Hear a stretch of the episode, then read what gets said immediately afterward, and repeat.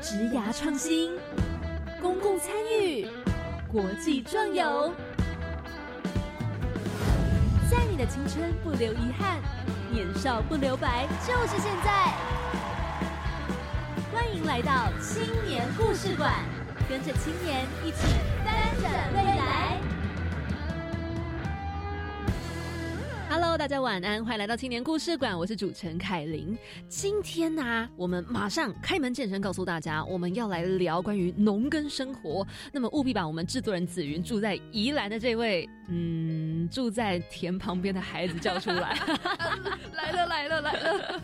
你跟农耕生活虽然没有紧密的连接在一起，嗯可是毕竟环境是这样，对，我的床旁边其实就是田。如果床旁边是田少少了那个墙壁的话，对。但是呢，我很奇妙，我住在宜兰这么多年，我是今年才第一次知道说，哦，宜兰大概是二月底的时候会，呃，那个叫什么插秧，然后哦六月多六月底的时候会收割。你为什么现在才知道？因为就是之前就大学嘛，然后不会常常在家，然后之前又高中就很早出门，很晚回家，然后就闷着头读书。对对对对对对对对所以还蛮奇妙的。哎、其实还不错。你会不会觉得有一天很想要就走出走去那个田间，然后开始去玩耍？嗯，其实也会耶，我有时候出去走路散步的时候会看一下。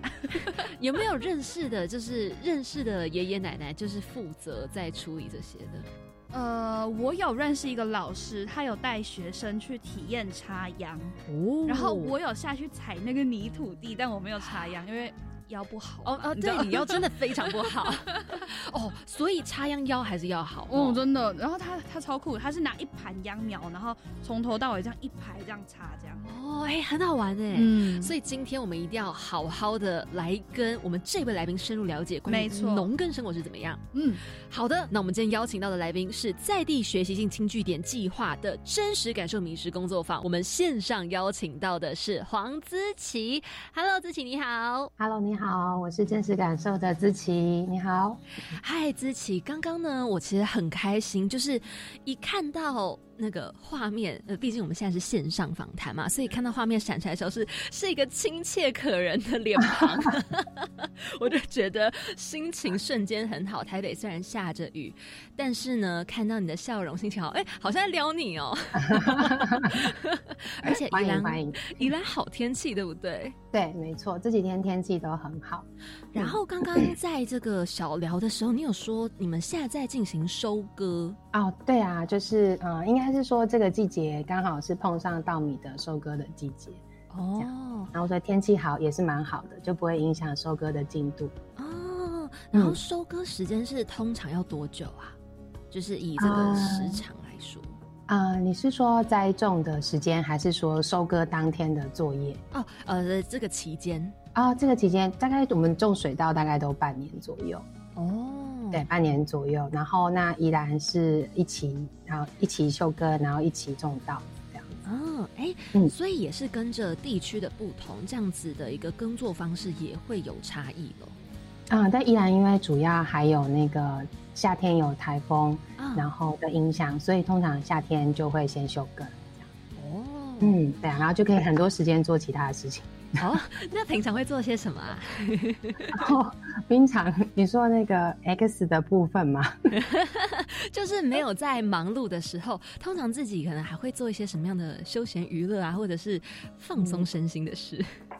呃，应该就是又应该哇，这题好难哦。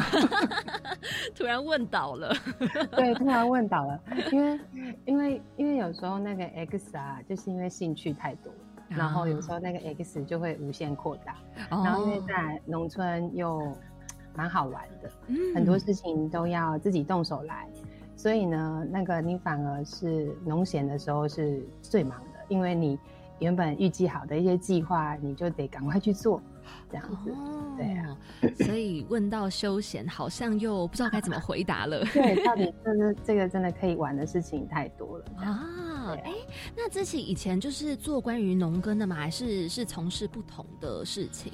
啊、我们啊、我们以前不是不是从事务农的，然后我们是啊、因为想要呃学习跟农业自然农法有关的啊实做的，这是直接上上上场去种的啊的这些经验，然后所以才来到宜兰这样子。哦，然后然后就一直留到现在。所以自己不是宜兰人喽？哎，对我不是宜兰人，你是哪里人？我是那个台北万华啊，嗨，我也是台北人。哇，那你是嗯刚毕业没有多久后就决定要务农吗？还是也花了一段时间？啊，应该是说呃那个时候是因为有一些工作的关系，然后来到宜兰，然后哎，然后那个时候确实是刚毕业，二零一四年的时候，嗯哼，然后刚毕业，然后。啊，来到宜兰，那工作的过程当中，就，诶，那时候常常会在路上有碰到有人问你要不要种田哦 哦，会这样子啊？对我那时候真的是，我们真的是被问到，问到说，哎，问一次还好，哎，问这么多次就，哎，好像这个问题好像真的可以认真思考一下。然后那因为我们的背景是做呃景观景观设计，嗯，这样。对，然后那其实对于大自然环境都有一些，呃呃自己的想法这样子。对，然后那农业这个区块是真的，你没有一个渠道进来的话，就可能一生都很难接触到这样子。对呀。但没有想到会因为就是路边有人问了之后 开始思考这问题，这是还蛮神奇的耶。其实那时候是因为碰到了一个呃老师，然后他刚好在募集一些呃来种来宜兰种稻的青年，然后那时候碰到了老师是那个啊邱景和老师，是这样对，然后所以那时候就跟着一票。年轻人，然后就一起跟着邱老师种田，然后我们那时候还会呃去呃采采集，跟有点像是做气地富裕，嗯，然后做水生植物的富裕，然后树木的移植，然后还有那时候其实整个宜兰在那个时间点，大家都想要自己去进种，自己去育苗，然后自己做呃从零到一的这种呃嗯水稻的工作。这样，所以那时候刚好有这个契机点，就整个觉得这个工作非常迷人，然后就整个投入了这样。可是那时候回头想一想，也会觉得它其实不是一种工作，一直到现在，它反而变成是一种，呃，生活的一部分。哦，它就变成不是一个职业，是。对，没错，让工作能够跟生活日常融合在一起，然后不会觉得它是个负担。对，哇，这是一个这个就是农村，对，这就是理想的感觉哦，好忙的感觉。那么资琪刚刚有提到，就是在呃跟着邱老师的过程当中，然后开始慢慢的爱上了关于务农，然后这样子的农村生活。那你们真实感受米食工作坊。这个名字又是怎么来的？很有趣耶！你们真实的“食”是食物的“食”，对对对对。然后，因为我们那时候刚开始啊进来宜兰的时候啊，就真的，嗯，可能是因为呃年轻是年轻人的关系，然后受到很多的呃长辈跟学长姐的照顾，然后那又因为我们是。呃，移居移居嘛，所以那时候第一年在种植的时候，大部分时间都是台北、宜兰两地这样跑，所以有一个二地居的过程这样。然后，然后呃，在这个过程里面，其实呃蛮蛮感受到跟在都会型的城市跟那种乡村型的城市那种呃社群的关系，然后还有呃呃，我觉得最特别的是我们。面对食物的来源的这件事情，就差距非常大。就可能在呃都会型社区，就是可能就买我们的食物都是用买的，对，然后都是用呃交易的方式取得的，嗯，要不然就是可能呃要去 seven 赶时间的话要去 seven 买，对。然后来到农村，来到农村，呃，在务农的那个时间点，我觉得最大的感受就是说，你可以常常碰到。比如说，哎，谁谁谁家他做了一个很好吃的发酵的东西，让你尝尝。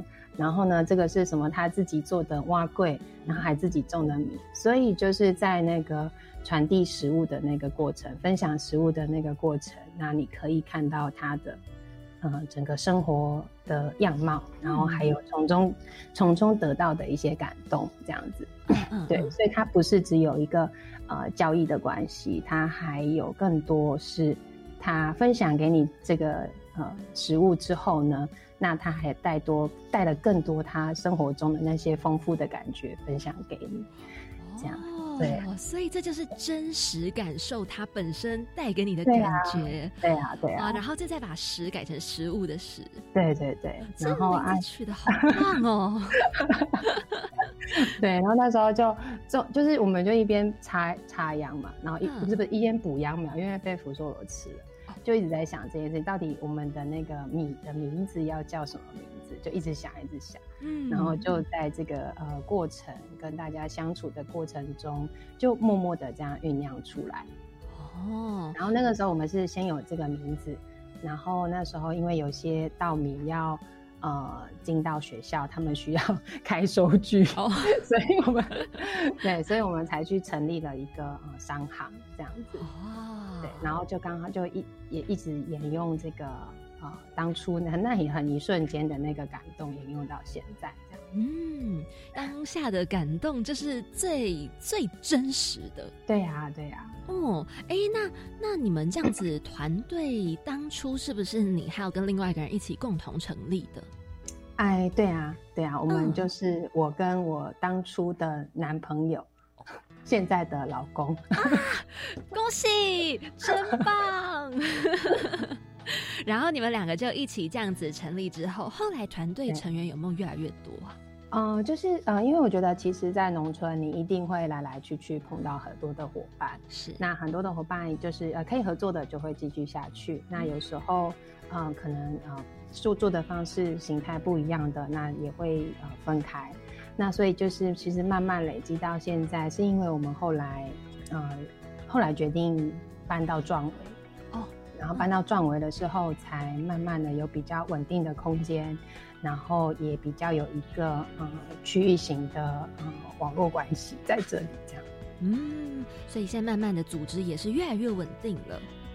呃，不敢说稳定 一定会越来越好的。对，就是在这个呃变动中求不求稳定这样。嗯，对啊。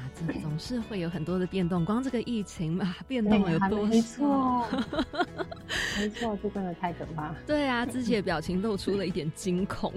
对，疫情真的改变很多事情。对，真的。那如果说再回到你们真实感受吧，你们现在有提供了哪些的服务啊？就是呃，我们呃现在啊，目前其实呃，我们最常在做的其实是做一些农村风味的采集的记录。那这种记录，它其实比较简单理解的概念，它其实是一个食谱的概念。可是我们想要收集这些呃讯息，它其实不一定是纯粹作为一个食谱的表达。那它可能是有很多的社会关系，然后生活文化的价值在里面。它可以透过这些的。嗯，采集的过程慢慢被梳理出来，然后那我们也觉得这样的嗯嗯过程的发现，那它很适合变成一种生活的呃教案。那那种教案，它其实不是一种体验型的，它是一种可以呃重新去诠释农村生活的价值到底在哪里的一种故事，这样。哎，其实背后延伸出来的东西，跟想象中大家对于这种嗯工作坊与食物有关，可能务农的，哎，有一些差异耶。因为像我就不会想到说，如果在记录食物啊，就算可能有一部分变成食谱，但是它会跟文化还有生活到底产生什么样的关联？其实我会觉得，哦，这个还蛮难想到的耶。它会有一个什么样的连接呀？嗯，就是说，因为我们一般对于农村，嗯的产出，我们很习惯性的会比较想到的是，比如说商品，或者有什么样现成的商品可以购买，或者是有什么样现成的 DIY 体验活动可以去体验。那我觉得农村它之所以啊迷人，然后而且可以让年轻人呃在农村停留的原因，是因为它蕴含的这个生活里面，它有些事情，还有它的社会关系，以及它彰显出来的嗯这种生活的价值是比较难在我们快速的都会区里面比较难去看到的。哦，是。那我觉得这个是一部分，然后再来是嗯，其实农村是。我觉得来到农村最大的不同是我们重新看待了我们跟土地的关系。哦，就是我们人人在土地，那很多食物都是来自于耕种。那耕种它其实对我来讲不太是一种职业，比较像是一种生活的必须。嗯，对对，所以它所以就是以前以前刚来到宜兰的时候，会觉得哎，好像自己的身份是农夫。可是后来才发现，哦，自己从事农业嘛，所以会觉得是农夫啊什么的。然后，可是后来发现，它其实农农农业它不是一种产业，它是一种生活。然后你活在这个生活里，你就会活出农村的样子。这这可以变那个经典名言，直接框出来，帮你做成 slogan，做成标语。哎，刚刚那一句好棒哦！因为你这样子讲完，我觉得也蛮颠覆我对于农村生活的一些想法。可能也是因为你本身就是台北人，所以当我们以某一些程度来说，就是一个都市的角度来去看待农村的时候，我们自己会先入为主的，先去把它当成是一个像刚刚之前有提到，农夫是。的职业，但就像你后面又有说的，其实它更像是一种生活。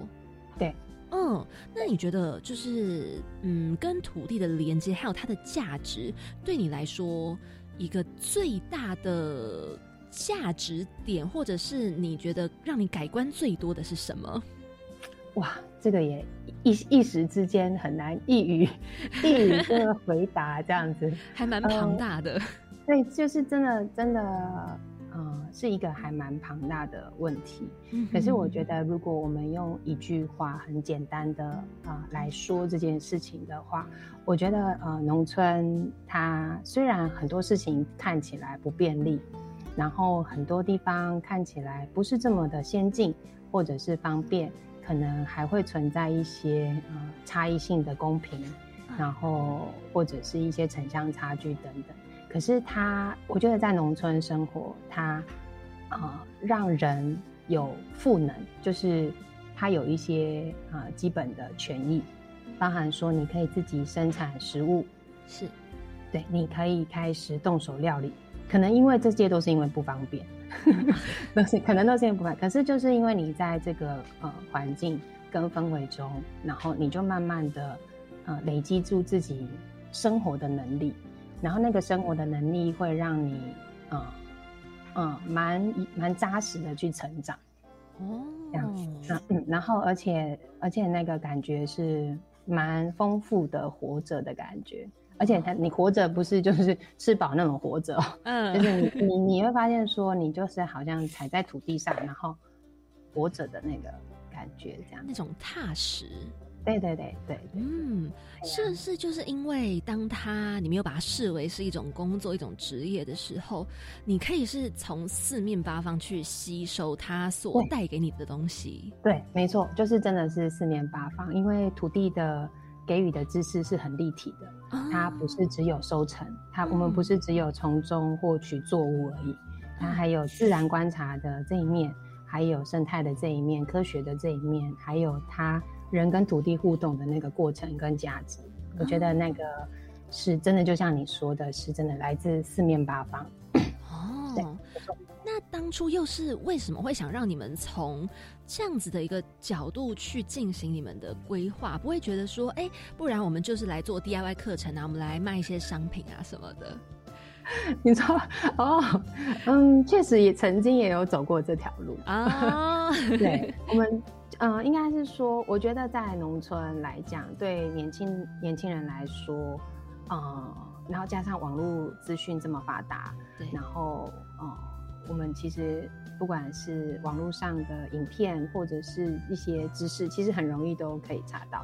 我觉得开放商品对农村来讲不难，可是我觉得，呃，商那我比较会去。后后来啦，后来可能我觉得这几年的想法转变还蛮多的，就是说，那一个一个呈现出一个商品，那对农村的实际的注意会是什么？那那个注就是帮助的助，就注意会是什么？嗯，对，因为因为呃，对对对，应该就是这样。就是会希望说，今天做的这件事情，它不只是有带给自己收获，而是带给土地、带给生活、带给周遭的连接更多好处的这样子。没错，没错，没错。哦，然后从这个角度切入之后呢，你们就开始了非常多的规划。对，这是一个呃，不切还好，切入就很多更忙的规划。因为发现做一件事情之后，下一件事情就必须跟着做，然后又有下一件。对，然后你就会蛮紧凑的知道说你后面的安排该怎么做。然后那这其实都是还蛮前面的阶段，那后面的阶段才有可能去进一步的去真的达到一些哎。如何去慢慢的呃潜在的去解决农村的一点点的问题，这样子，嗯，一步一步慢慢来，其实就发现也做了很多，哎呀，发现做不完，也做不完。哎，我很想问到子晴，你们是为什么会想要搬到壮围呀？哦，我那时候其实真的就是为了回台北方便，哦，所以壮围跟台北是最最近的吗？就是我们那时候其实。啊，因为还是有，因为我们那时候蛮多的时间是在做设计，嗯，然后做设计，然后有要看工地什么的，所以我们其实必须要通勤，可是又不想放弃可以种田的机会，所以就很死命的来回跑这样子。然后那时候就觉得，哎，好像如果未来有需要到那个呃台北。的工作的话，那会觉得在没有其他顾虑的情况下，我们就先选壮维。然后那时候在是因为我的我的 partner 他刚好在壮维有参与一些社区的工作哦，对，然后就这两种的一个一个是交通，然后一个是刚好有机会在壮维有一些呃专案的工作，然后就叠合在。这里这样子哦，哎，刚刚我们制作人子云跟我说，他说头城离台北更近哎，你们怎么没有选头城？因为那时候就在头城不熟啊，壮伟比较熟。更近啊，哦，头城是最近的哦。子云很用力的点点头。哇，其实我也不知道哎，因为我就想说宜兰真的很多地方，可是壮伟我还蛮陌生的，我就想说，对呀，哦。竟然会选择壮伟，原来是有这样子两个因素存在。对对，然后那时候我们刚进到壮伟的社区的时候，都是在海边啊，就是靠海边的社区，然后就觉得嗯，这样的嗯地理环境就是真的还蛮迷人的。啊，对，因为在台北也很难可以随时随地看到海。对啊，对啊，真的，或者是这么宽阔的景观这样子，所以你在壮围往海边看是海洋，然后回头看是山跟田，这样子，好棒，所以还蛮享受的。哦，对呀，你会不会搬来？有点想，这样这样你会不会不想回台北？在壮围待久了，对于台北这种有点拥挤的快步调的生活，会不会就觉得啊？还是算了，我就待在宜兰吧。哦，对啊，对啊，就是 对，没错。然后，所以我我一直到我一直到现在，从我们想来宜兰的那头两年吧，我爸妈都一直觉得我来宜兰在退休生活。好像对很多长辈们来说，他们觉得务农就是退休生活。对，没错，嗯。然后他觉得，就是我我不工作都来种田干嘛？可是其实这样也很忙哎，对不对？对啊，对啊。好，对，你们知道吗？知琪他们做了非常多的规划，真的很忙。那到底他们做了哪些事情呢？待会我们在一个小小的广告过后，继续来听到知琪分享他们精彩的故事。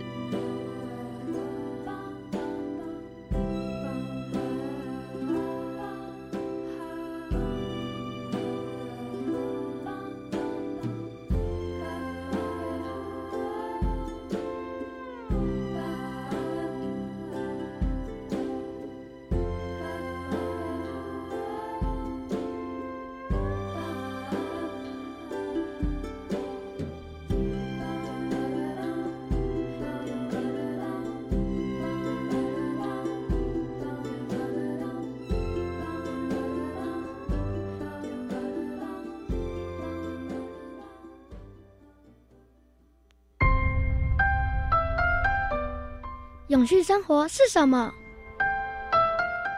拥有舒适的自然环境，健康的身心灵，运用科技让生活更美好。从七月三号开始，每周日早上十一点零五分，跟着 Eddie 南英的脚步，一起踏入永续二养成记，一起成为永续生活的实践家。接待境外学生，让我结交更多其他国家的朋友。接待家庭计划期盼更多台湾家庭伸出热情双手，加入接待境外学生的行列，在多元文化语言的互动中认识彼此，增广见闻。打开家门，让世界走进来。接待家庭计划正推行暑期接待活动，有兴趣的接待家庭和境外学生，可到接待家庭计划网页报名参加。以上广告是由教育部提供。哎，昨走车走到半暝就忝诶！哎，有病了无？没啦，还无病人会得口腔癌呢。哎呦，无遮衰啦！哎，你无听阿英因某在讲哟？阿英顶个月去病院检查，发现得着口腔癌，因为小办发现啊，听讲介严重了。安尼哦，嘿啦，卖提起啦，病人经戒掉，像我嘛戒啊，要提神吼，食口香糖、啉咖啡，买当有精神啦。好啦好啦，为了关水某，甲高智的囡仔吼，我听你的啦。好啦，以上广告由国民健康署提供。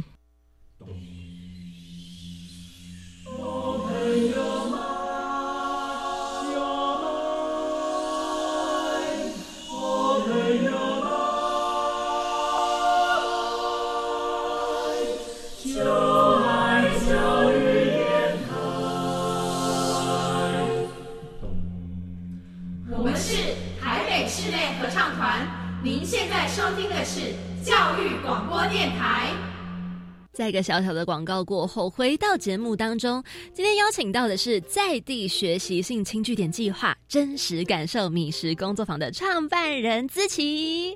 嗨，Hello，我是资琪。嗨，资琪，我们刚刚聊的很不够，因为不小心一聊聊聊开了，很多东西都还没问到。好，其中一个等一下要聊正经的。对对对，哎，没有，我们全部都很正经啦。其中一个非常重要的，当然就是这个在地学习性轻据点，来自青年署的这个计划。你当初是从哪里知道的啊？啊，我们当初其实是呃朋友他透过青年署的网站分享给我们，那因为他有稍微帮我们看了一下上面的计划内容，他觉得很适合我们，可以去尝试看看。对，然后所以他就就是丢给我们，叫我们去尝试这样子。我们有好几组来宾都是朋友介绍来的耶，意思就是朋友丢讯息，因为发现对方很符合。对对对对对，就帮帮推坑这样子。对啊，哎，朋友是贵人哎，不错。然后在朋友的这个推坑之下，你们就想说，哎，好像也蛮适合，不然就加入试试看，这样子吗？对。对，没错，没错。哦，然后这样子一系列规划下来，也包含了你们有提供了这个蹲点见习的机会。你们在去年跟今年都有给见习生一些任务上的安排，对不对？没错，没错。嗯，你们安排了什么样的一些内容？啊，因为呢，呃，我们去年它其实是我们。第一次参与青年署的计划，所以很多呃结构性的东西，我们也是一边摸索，然后一边尝试。所以去年我们是招募了两个见习生，然后这两个见习生蛮有趣的，他们都是设计专业的背景，所以我们其实是做了一些呃当地的植物的调查，然后还有一些呃它的呃使用生活应用的一些整理跟工作这样子。对，那因为农村的呃生活的样貌，它其实跟呃植物呃少不了关系，因为我们种出来的蔬菜作物其实都是植物的一种，然后包含生活里面我们会用到很多的呃青草，在农村里面就很多神奇的青草，对，然后呢我们就是把这些东西去做记录，然后另外就是我们会啊去年去年的话，我们其实是做这种比较主题。主题式的，呃的，还有农村风味的采集，嗯，就是。那之前上，嗯，上面有提到的，跟呃记录地方的食物，它的制作啊，它的加工，还有它的酿造的过程，这样子，啊，去年是以这个主题为主。那不过因为呃，我们今年刚好有另外一个身份是在壮伟的青年培力工作站，是，然后所以就有一些呃，把呃地方的网络串接在一起的这些可能性。所以我们今年的蹲点见习的主题其实是用一个呃社群生态系的角度，然后来招募见习生。也就是说，我们在这个区域里面，我们会找到大家想要，呃，自己内心想要去发展的事情。它不管是一个行动，还是一个研究，还是他想要发起一个嗯课程，他都可以透过这样的讨论过程中，他去发起这样的讨论。可是通常农村里面最少的，其实我觉得是人力。哦，所以我们就把这样的呃大家想要发起的这些内容。然后跟轻据点的蹲点见习生做双向的结合，所以我们今年就招募的人数比较多，是招募了三个。然后这三个见习生就分别投入到不同的主题里面去做，有的做访谈，有的做产业故事的研究跟调查。那有人他是专门用呃普门的观点，把雨水回收的这个系统跟我们一起把它设计出来。对，然后有人有一个，那另外一个大学生，他是因为对游程设计很有，就是旅游的这个规划很有兴趣，然后他一方面也想要了解一下农村的旅游跟那个，呃，他能发展到什么样的程度，所以我觉得今年的见习生刚好透过这样网络的呃生态系的学习的这个系统，他就变得课程很丰富，然后。对，然后就可以做的事情就很多，这样子，真的还蛮多元的 耶。有访谈，也有研究，也有很多的这个流程上的设计。对，嗯，哎，其中一个我还蛮好奇的，关于雨水的回收系统，这样的一个系统，它是最后要拿来进行灌溉的吗？啊，对，就是哦，我们就是有在想说，它，因为我们这个系统也是在一边做一边测试，就是说它除了可以拿来灌溉，然后再来可以当做紧急用水或者是生活上的用水，因为我们现在水的来源可能就只有水龙头打开自来水，可是，在如果你要照顾一块田区或是照顾一些植物的话，你的水源就不能这么的单一，尤其是在夏季的。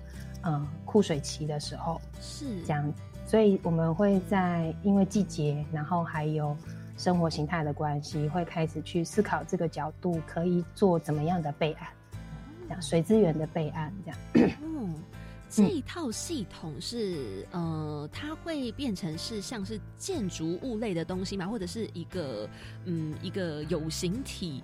很像对，它是它是对，我们会有一个水塔，然后或是有一个地方做集水，然后接着我们会做过滤，然后过滤之后再做储水，这样子，然后会把水，就是因为我们一般雨水回收都是收集雨水嘛，会把水过呃已经过滤好跟没有过滤好的做分级的使用，比如说过滤好的它就很比较干净，那可能它就可以做洗涤衣物啊，那或者是洗碗这样子，那。第一个刚好收集下来的雨水，它就可以做浇灌跟刷地板啊。是刚刚这样子自己讲，我也才想到，对于这个水资源的摄取，我们好像可能也是很像台北人的观点嘛，就是我们会觉得，嗯，就是去取得随手可取得的，并不会想说，像是能够透过这样子雨水搜集方式，我可以达到更多的效益。对，没错，没错。哦，我没有对台北人有偏见，我自己也是台北人，但就是一个我觉得可能角度的切入方式吧。对，我觉得在都市里面，因为很方便，所以我们会放弃了思考。嗯，然后我觉得在农村，就是因为不便利，然后更因为种种的限制条件，所以你开始启动你生活的能力，然后那些生活能力会让你想到很多事情，然后你就有忙不完的事情。这样子，对，然后你就会开始去创造出一些，呃，过去不太可能被创造出来的事情。我觉得创意就在这个，呃，过程之中被挤出来。嗯，嗯，真的压缩压缩，就发现从不便利当中找到了更多有趣的想法。对，没错，然后慢慢把它实践出来，这样。哇，突然很想去农村，很不方便吗。但是台北真的是太方便了。对，嗯，哎，那这样子的话，在这样子两年的见习机会当中，跟这些见习生有没有一些什么样的小故事可以跟大家分享的？哦，那呃，因为我觉得其实透过青年署在青据点的这个平台啊，我觉得我们是在青年署的这个平台，还蛮一个大力的呃 support，嗯，他他不是推你，他是支持你。他支持你去完成在农村需要完成的事情。那我举的比较一个呃具体的例子，就是说，因为其实我们到农村之后，如果我们需要一些呃协助，或者需要一些资源人力的资源的话，一般我们都会找已经熟悉的网络，或者是说朋友啊这样子帮忙这样子。那可是有时候在这样的呃既有的网络底下，我们就比较难。呃，去开展不一样的观点，或者是有不同的刺激，这样子，对。然后，可是因为青年署的这个平台，它让我们重新整理自己的呃架构，我们自己在我们想要发展的架构，我们先重新整理之后呢，我们透过这个平台去把我们的架构做一个说明。那接着，其实就会有一些其实已经在关注我们的年轻人，他一直都。不得其门而入，因为实在是太忙了。就是说，因为真的我们在可能在生活当中就有很多事情要做，就很难去再去做外部的这种串联啊、跟介绍啊这样。然后再来就是，其实我们真的在初期的时候就只有我跟木村，然后有时候可能是一些 part time 的朋友这样子。那青年署这个平台，它其实让呃有志的青年。然后是想投入地方工作的一些青年，他可以有一个呃还蛮完整的渠道，然后可以进到我们这里跟我们一起工作。嗯，所以我觉得最特别的是，是他这个渠道的设计的方式，然后是对我们的帮助还蛮大的。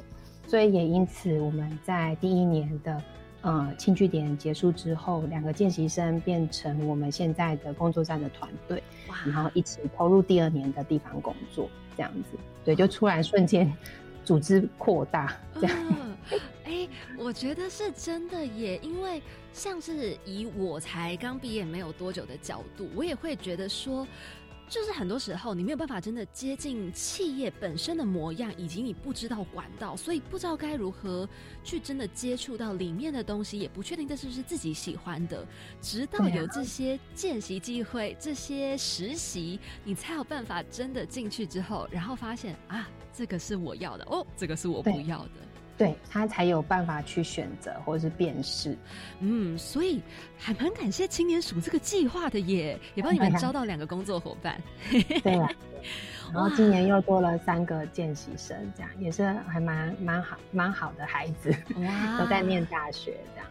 嗯，哇，这样子一边念书一边又有见习，我觉得对于课业又对于生活以及职涯都有蛮大的帮助。嗯。嗯，他等于就是他来到农村 long stay，然后那 long stay 是有任务的，他不是松散的，他是有一个任务要去完成的。然后他我们会陪着他们进到地方，然后会陪着他们进入到产业，这样这都是比较难透过一般的学习管道去进去的一个呃场域，这样子。嗯嗯嗯嗯。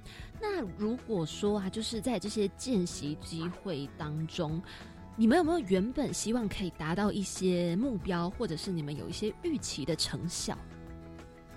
啊，你是说对见习生的加入，然后对跟我们的呃整个组织的成效吗？嗯，是的，没错。对，嗯，我觉得因为我们从大概二零一四年来到壮维的时候啊，其实在这个过程里面，呃，我们接触的人跟呃社区。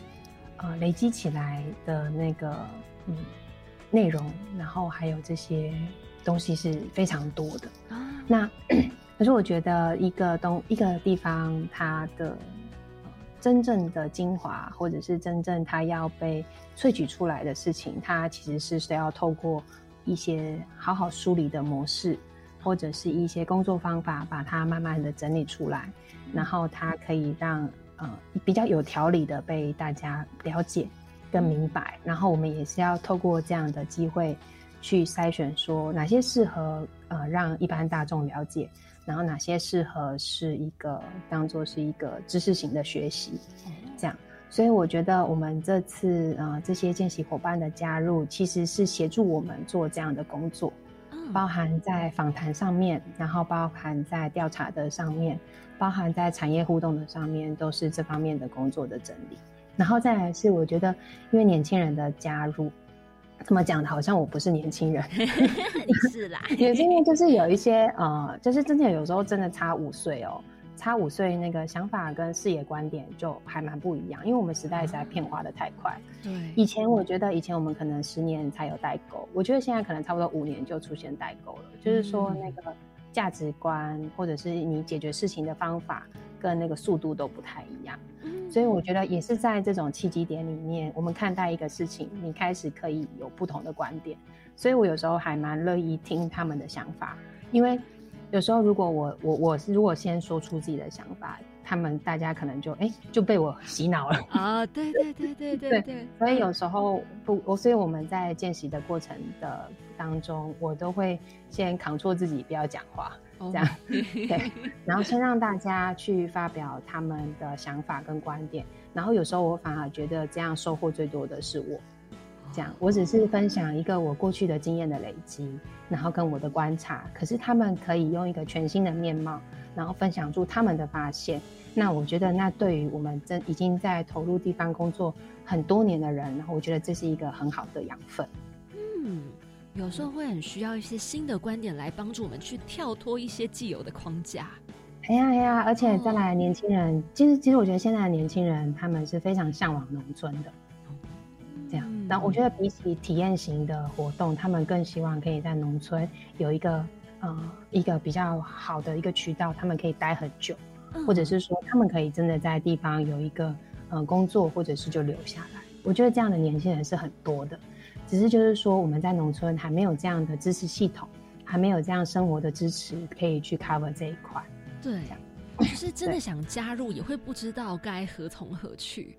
没错，没错，因为有时候可能光居住啊，它就是一个问题了。对，对啊。哦，哇，那这个计划真的是有很大的帮助耶。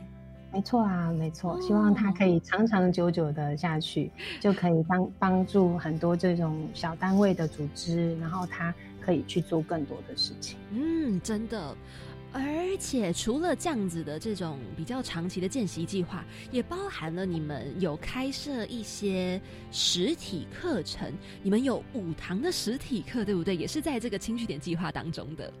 对，我们在其实我们呃是依照我们去年的这个课程设计的架构，我们把我们在农村里面呃觉得最有趣的事情跟主题。然后把它主题化，然后把它设计出来。那去年的设计是一天，那我们今年觉得哇，一天实在对大家来讲太压缩了，就一天要讲这么多事情，大家虽然呃吸收的很多，可是就是就是我觉得有点不太适合农村的 tempo，就一对。然后所以我们今年把它调整成两天一夜，也就是说大家在课程之中，它有更多的呼吸。他可以吸入他的收获，然后也可以呼出他的感受，这样子。那所以，我们今年就是设计成两天一夜。那如果以呃目前的时间来看呢，我们的八月，我们在八月还有两堂跟植物有关的课程，然后这两天也是两天一夜的。我们会带着大家一边到水圳旁边走走，去观察水圳旁边的植物。然后也会带大家到田间散步，然后我们就把这些采集来的植物呢，把它变成自己的作品，然后跟手抄纸，然后也会把它用在染色的线跟布里面去做创作。也就是说，你带走的其实是你在散步里面的所有的回忆，这样，那就是一个蛮没办法替代的一个，呃，你在农村的纪念，这样。之前你又说出了一句经典名言，你带走的是你散步的回忆。因为很多东西我们都觉得它就是一个好，若是体验课程，可能体验完就是哦，这个成品长这样。可是如果今天你可以顺便带走一段记忆的话，我觉得它会更珍贵。没错没错，而且你对认识这个地方，你不是只有只靠味觉啊，会有更多的呃，整个身体都认识到这个地方，这样。对，哎，刚刚你有提到说包含了这个手抄纸，这是一个什么样的纸啊？啊，就是说我们会把植物把，呃，我们会去挑选，比如说我们在采集的过程，我们让先让大家去看，先去不设限的去发现它在菌沟边旁边的植物，所以他有可能看到农夫农夫种的菜，阿公阿妈种的菜，他也可以看到可能在水菌旁边长出来的植物，小花小草，这样，然后我们就会让大家采集到他觉得，哎，他觉得最特别的，他可以拍照或者可以做采集。那我们回来再透过一个，比如说透过压，或透过把它纤维呃揉碎，然后把它制作成纸张，然后所以你的这一张纸，因为其实我们我们现在的纸取得非常方便啊，对，它以前的纸取得实在非常不方便。嗯，我们现在的纸可能呃这张不用就丢了，可是人家以前的纸啊，因为它太不方便了，一小角都不能不能浪费啊，对，所以我们其实就是把这样的呃概念，然后。结合大家在路上观察的这些植物，然后把它变成手抄纸。那我们会在这堂课里面，大家会完成一本这样的地图记录。对，我们会带着大家一起做。对，也就是说你，对，也就是说你在你会把你散步的过程记录下来。那因为我们现在习惯的方式其实就只有手机。啊，对，对，其其实只有手机。可是其实我们记录一个我们在地方的发现，我们可以透过。呃，手或者我们的眼睛，然后我们的观察，然后把这些东西转化成呃你真的想要带走的东西。因为有时候我们照片拍的很快，可是我们也忽略了非常多的细节，我们很难发现更多呃更小的事情。然后或者是我们速度太快了，以至于说我们觉得我们看了这样就认识了一个地方，这样。嗯所以，其实在这些课程的体验当中，是也可以多方的体验，不管是对于一些，嗯，可能对于一些东西取得的。珍惜呀，或者是说去看待说这些植物它们本身的重要性，不要忘记了，在当年可能很早以前那些长辈们、那些祖先们，他们是怎么样去取得他们的东西？现在对我们来说是一个体验，可是同时也不要忘本的那种感觉。嗯，对呀，对呀，类似类似，非常类似。哇，哎，那这堂课它确切的体验时间以及报名时间是什么时候？是十八号，十八号、十七号跟十八号，八月十七号跟十八号，它是两天的课程，那它会合在一起报，因为它的主题是结合的。嗯，所以就是欢迎大家听完之后有兴趣都可以直接到轻据点计划当中搜寻真实感受米食工作坊来找到这一堂直先手抄纸的课程。没错，没错。哇，哎，那除了这个轻据点计划以外，你们最近还有没有什么计划在推行？哦，因为我们呃同时间因为还有呃是培力工作站的这个角色，然后我们确实在这个期间也办了蛮多场次的活动。那如果说以现在的时间点，我们预计可能在八月份，八月份我们会在呃跟壮维的伙伴牛头丝这边会有一个呃。呃，壮维的收割季的这个活动。哦，然后我们今年预计把它规划的还蛮欢乐盛大的，然后到时候会有牛头丝的伙伴这边开放报名，这样子。那它是在八月十四号哦，八月十四号这样。然后还有就是呃，十月的时候，我们也会把我们过去这一年，应该是说过去这几年的整呃的整理，把它变成一个旅游体验。然后，那这个活动还在规划中，那是预计十月的时候会发生哦。所以在近期的话，最快的就是这个八月份的你的你们的课程，以及要推行这个欢乐的活动，然后后面还有这个十月的计划也会再推出。对，没错没错。然后大家也可以透过嗯，因为其实我们大家比较熟悉的是我们工作室的名字，就是壮维十八岛。然后对，因为这个名字实在太好记了，嗯，对，所以大家有时候转为十八道，然后有时候就是大家也可以透过呃脸书或是真实感受的脸书都可以找得到我们，或是询问相关的资讯。那只要我们的报名系统一出来，我们就会公布在网络网站或是 IG，嗯，这样。好诶，所以如果要找到你们的话，可以透过壮维十八岛，还有真实感受，都可以找得到你们喽。对对对，好哇，太好了，那真的是非常非常欢迎大家都可以去搜寻，按赞他们之后，随时关注他们的最新消息喽。他的一句传递温暖。你的一句照亮未来，跟我一起开启惊喜漂流瓶。进入到我们惊喜漂流瓶的单元，上一集呢是来自旧鞋救命协会的右任还有新宁，他们留下了这么一句话：改变历史的都不是中规中矩的人。我听完这句话的时候，其实我的反应就跟自己一样，我也就是有一种哇。那个当头棒喝，再有点笑出来的感觉，就是因为某种叛逆吧，会觉得说我不想要跟着规矩走，我想要去改变，所以呢，就会产生了一些历史上的变化。那今天当然不用把历史想的那么。那么巨大，那么庞大，可是呢，这样子的一个不中规中矩，我觉得它会是一个蛮好的一个契机点。我相信资启刚刚笑的应该是蛮有感觉的。对 对，就是因为太不听话了，所以才跑来农村。所以之前是觉得说，嗯，不听话好像也蛮不错的，可是就是会也是蛮辛苦的。嗯，对啊，因为因为毕竟，比如说，因为我们移居嘛。啊，你就你就原本就自己的家在台北，那你就硬硬硬要硬要搬来农村，这样，所以过程中也是蛮多辛苦的。就是可是路是自己选的，嗯，对，因为路是自己选的，对，啊要叛逆也要有本事，真的哇！那相信自己也是对这句话有感觉之后，也可以留一句话在漂流瓶送给下一节来宾。好，可以，嗯，那你想留下什么话呢？哇，其实我我我留的一句话，我觉得还蛮简单的，就是因为呃我们在农村大概生活了呃七八年，我觉得就是在任何事情跟任何的呃问题啊，不管人生的状态里面啊，我觉得最最简单也是最难的挑战，就是在生活之中是这样子。对，然后想送给下一位来宾的就是说，嗯。最简单跟最难的都在生活之中，那就一起来农村好好生活吧。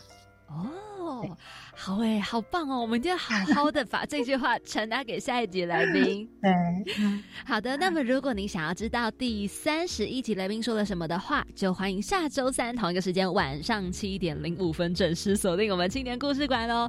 谢谢自己今天来到我们青年故事馆，跟着青年一起翻转未来。我们来跟大家说拜拜喽。拜拜拜拜，OK 结束啦。哇，哎，今天真的是仿佛我走了一趟农村，下次带你来真实的农村，真实感受一下，超会植入了，是不是？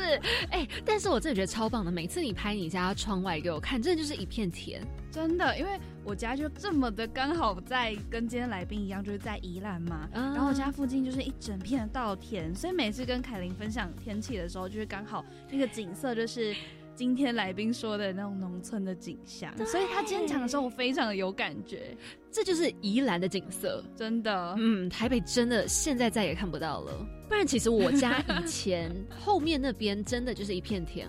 真的，我娘亲说的，但那大概是五十年前了吧？暴露你妈年纪？没有没有，她刚好五十。哎，这下真的暴露了。好好好，不好意思，我妈。好了，我们今天呢很开心，我们介绍了这个真实感受给大家。那么当然，今天一定要来持续告诉大家，就是我们近期的活动，马上就要来临的是八月三号，一百一十一年创创大学堂计划高中场的第二场创创座谈。谈沙龙喽，这个创创大学堂啊，是针对高中职学生来办理，这是第二场次的这个线上沙龙。八月三号呢举行，会邀请到三位投身在创新创业、新兴科技趋势、地方教育议题的青年代表来进行短讲分享。所以错过第一场、第二场别错过了。相关资讯呢，都可以到教育部青年发展署的脸书专业来查询喽。没错，就是下个礼拜了，大家要加紧脚步，把握机会。没错，好，那不要忘记了，一样每周三准时锁定我们青年故事馆喽。我是凯琳，我是子云，我们下周见，拜拜。